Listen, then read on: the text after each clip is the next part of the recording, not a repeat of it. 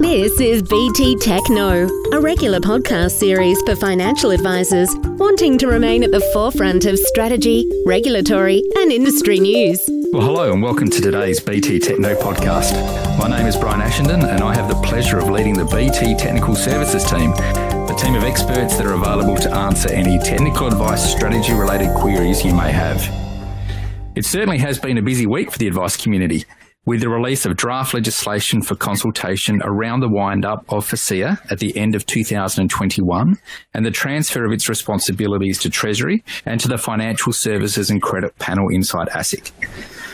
And in addition, and perhaps more importantly in terms of shaping how the advice profession may operate in the future in the delivery of advice to consumers, this week we also saw the Financial Services Council launch its Financial Advice Green Paper. Now, to discuss this paper and some of its recommendations in more detail, today I'm joined by Blake Briggs, Deputy C E O of the Financial Services Council. Blake, welcome to our B T Techno podcast. Thank you, Brian. Good to be here. First time caller, but long time listener. Uh, excellent. All right, so let's get underway. So, Blake, um, what is the purpose of the Financial Advice Green Paper? And why has the Financial Services Council decided to take a lead in this space? Yeah, thanks, Brian. Look, I don't think it would be a surprise to a lot of the listeners of your podcast that the advice industry is under a lot, a lot of pressure, not just at the moment, but has been for, for some time now. Uh, and for the F S C and, and our members who, as you would appreciate, are the advice licensees um, rather than the individual advisors, We've, we've heard um, about this pressure firsthand and, and experiencing it ourselves.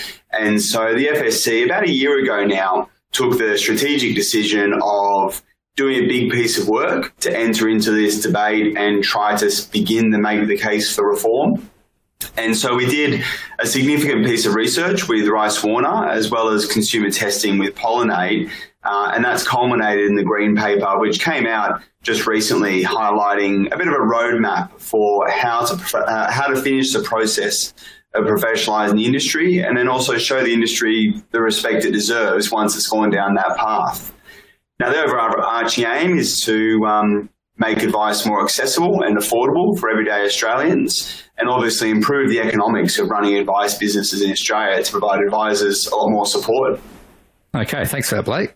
Now, the Financial Advice Green Paper makes some interesting recommendations for reform, um, including the removal of the safe harbour steps under the best interest duty requirements in the corporations law. Do you see these reforms, I guess, eventuating, and what benefit could it provide to clients and also to advisors?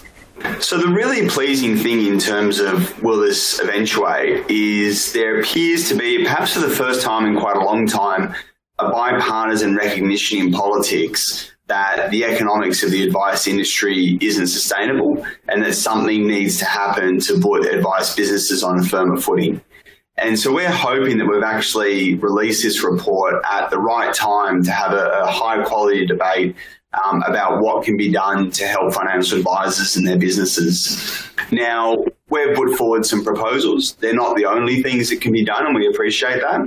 And we're genuinely seeking feedback from all stakeholders, advisors, consumer groups, um, the industry more broadly, um, as well as talking to regulators and, and government. Um, but we're hopeful and optimistic that there is the potential for actual change over the next couple of years. In terms of the specific things we've raised, you mentioned um, removing the safe harbour steps. I'd also include there things like um, uh, abolishing statements of advice in, in favour of much simpler consumer-facing documents. Uh, we, we think these probably offer the biggest bang for the buck in terms of reducing the cost of regulation that's driving up the price of financial advice. Um, and as I said, we're, we're optimistic that you can make the case for reform, that you can you can remove this sort of heavy-handed regulation without undermining the quality of advice that consumers are getting or the professionalism of the advice industry. Great. And, I, you know, I think it's worth also, you know, pointing out to, to our listeners, and just in case they weren't aware, that that recommendation about removing the safe harbour steps uh, is in line with a comment, albeit not a recommendation, but certainly a comment that the Commissioner made in his final report. Um, I think he said something along the lines of that if it was up to him, you know, he, he would look to get rid of those safe harbour steps so we don't have that, that checklist approach to the provision of advice. It's also something that the um, consumer advocates have started talking about as well. So it's it's one of those areas where you can break down some of the barriers between, you know, traditional rivals in the sector, where we actually agree on some of these sensible changes. Yeah, I think that's good when you when we start to see a lot of people on the same page. It's, it's definitely going to help in terms of where mm. we want to get to. Yeah. Now, you, we know that ASIC has been consulting on, you know, removing barriers to the provision of advice and, and effectively encouraging the provision of more scaled advice, you know, obviously where, where that's appropriate. Um, and, you know, recently they've again extended their COVID relief, allowing for the use of a record of advice for pandemic-related advice. Now, as you mentioned in the Financial Advice Green Paper, Financial Services Council is suggesting even further changes around that documentation um, side of things. So what, what are those changes and what benefit do you believe they'll actually provide? So ASIC's piece of work on scaled advice is very important. So we don't intend to um, displace that or interrupt that in any way through the report we've put out. We, we fully support ASIC continuing down that path and looking at these issues. To be clear, though, there are there are certain things that are beyond ASIC's powers and jurisdiction, and, and law reform is one of them. Um, so there's only so much that we can expect ASIC to do, or, or ASIC is able to do. And so we're looking beyond um, the, the near-term changes that ASIC may choose to implement, um, and looking towards systemic reform to, to make life easier for advisors. So that's making clear we're not cutting across their work. Um, but some of the feedback we've also received, and, and we've shared this with ASIC, is whilst the move to allow records of advice in response to COVID is a good initiative, a lot of advisors are actually very nervous using that relief because the best interest duty is still there. Um, it's hard to show that you've complied with the best interest duty when you don't have, and the safe harbour steps, when you don't have these long convoluted statements of advice on file, and a record of advice could come back to bite you at some point in the future if you're ever audited for the advice you provided and the record is not seen to be up to scratch. So I think there's a degree of nervousness around using ASIC's relief across the industry more broadly, and, and law reform becomes necessary then.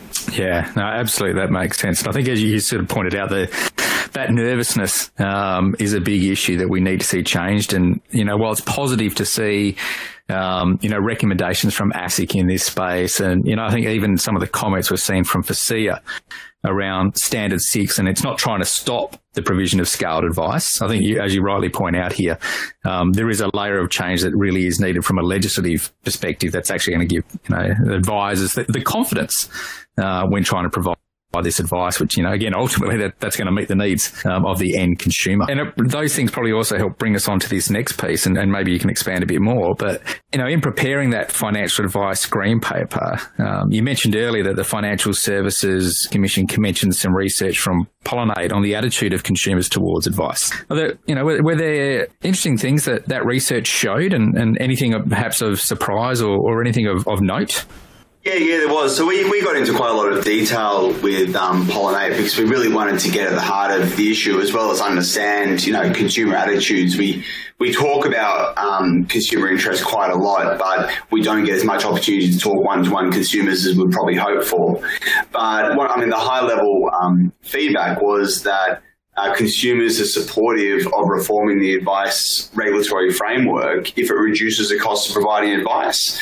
Um, and I think two out of three respondents to the survey um, confirmed that. And so that's very promising, not just for us, but also for any future government that may be um, willing to look into to reform in this space. So that, that's the high-level response. Some of the probably slightly more challenging things that we need to face into, as well as the industry more broadly, is that there's a high degree of price sensitivity amongst consumers who are considering whether in, whether or not to take up advice. Now, we've, we've talked a little bit about this five hundred threshold, and, and I want to be really clear. No one thinks you can deliver high quality advice for five hundred dollars. Let's be really frank about that. But the reality is, as soon as you start getting over five hundred dollars, consumers get very price sensitive, and they need to be confident that they're getting the value for money that they'll be asked to spend. Um, and so what we're looking to do is have a conversation with government around um, reducing the cost of de- delivering high quality advice, as well as telling consumers that high quality of advice is worth paying for. And if we can hit that sweet spot of, of reducing the cost and getting lower than we're currently at, as well as consumers understanding that it's worth getting and paying for, then I think the industry will be in a much better place. And the Pollinate uh, research showed that. Finally, it also showed there's quite a big body of pent-up demand for advice, particularly amongst younger professionals, um, women in particular, and, and um, professional women. Um, and this is really good to see. And it's about, okay, how do we get them over that precipice of actually then going and picking up the phone to an advisor and walking in and getting advice, not just thinking about it and thinking it's something they should do and then never get around to doing. Um, and I think that's one of the big challenges that we're now facing, and that's that value proposition part. Yeah, well, I think that's uh, got to be, you know, music to everyone's ears when you sort of hear that there's a pent-up demand for advice. So as you say, mm. it's about now working out how we, we can meet uh, meet that demand from a supply perspective. So now, you know, in terms of the release of, of this green paper, um, you know, what's the next steps um, now that the F S C has released this paper? Where do, where do we expect to go to from here? So we're canvassing broadly for feedback, and, and I encourage um, any financial advisor to, to get in touch with us and um, and make a submission on one or all the parts that they may have an interest in in the green paper. Um, the green paper is accessible from the F S C website, f s c dot org dot a u, um, and it's, it's publicly available. And please get in contact with us, with us before the first of July this year with any comments or feedback that you have. Um, from there, we're going to um, begin work on a final white paper. And the green paper is obviously our proposals that we want feedback on. The white paper is our solid policy positions that we'll be advocating for down in Canberra. And so it's really important that anyone that wants to have an input into this debate does so uh, before we finalise those, because that's when the rubber will hit the road in the political circles. Yeah, great. All right. Well, thank you, Blake. So just to remind everyone, this, this was uh, Blake Briggs, the Deputy C E O from the Financial Services Council, joining us today. Um, and thanks, Blake, for a, a lot of really important insights, I think, into the, the green paper around financial advice that the F S C has released.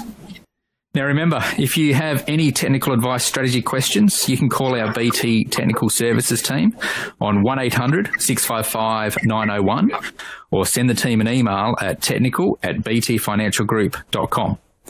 And join us for our fortnightly B T Academy technical webinars, where we dive in more depth into various technical and regulatory matters.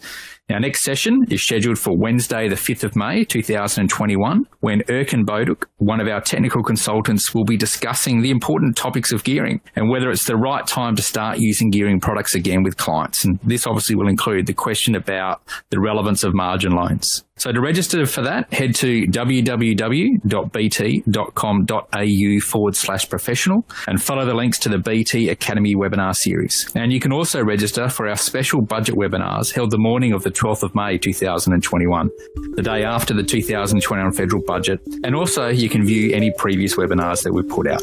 And all of our sessions do qualify for C P D points. Until next time, bye for now. B T Tech knows, and now you know. Join us next time to keep ahead of the curve for strategy, regulatory, and industry news. This podcast has been developed for financial advisor use only and provides general information only. It does not take into account any particular individual's objectives, financial situations, or needs.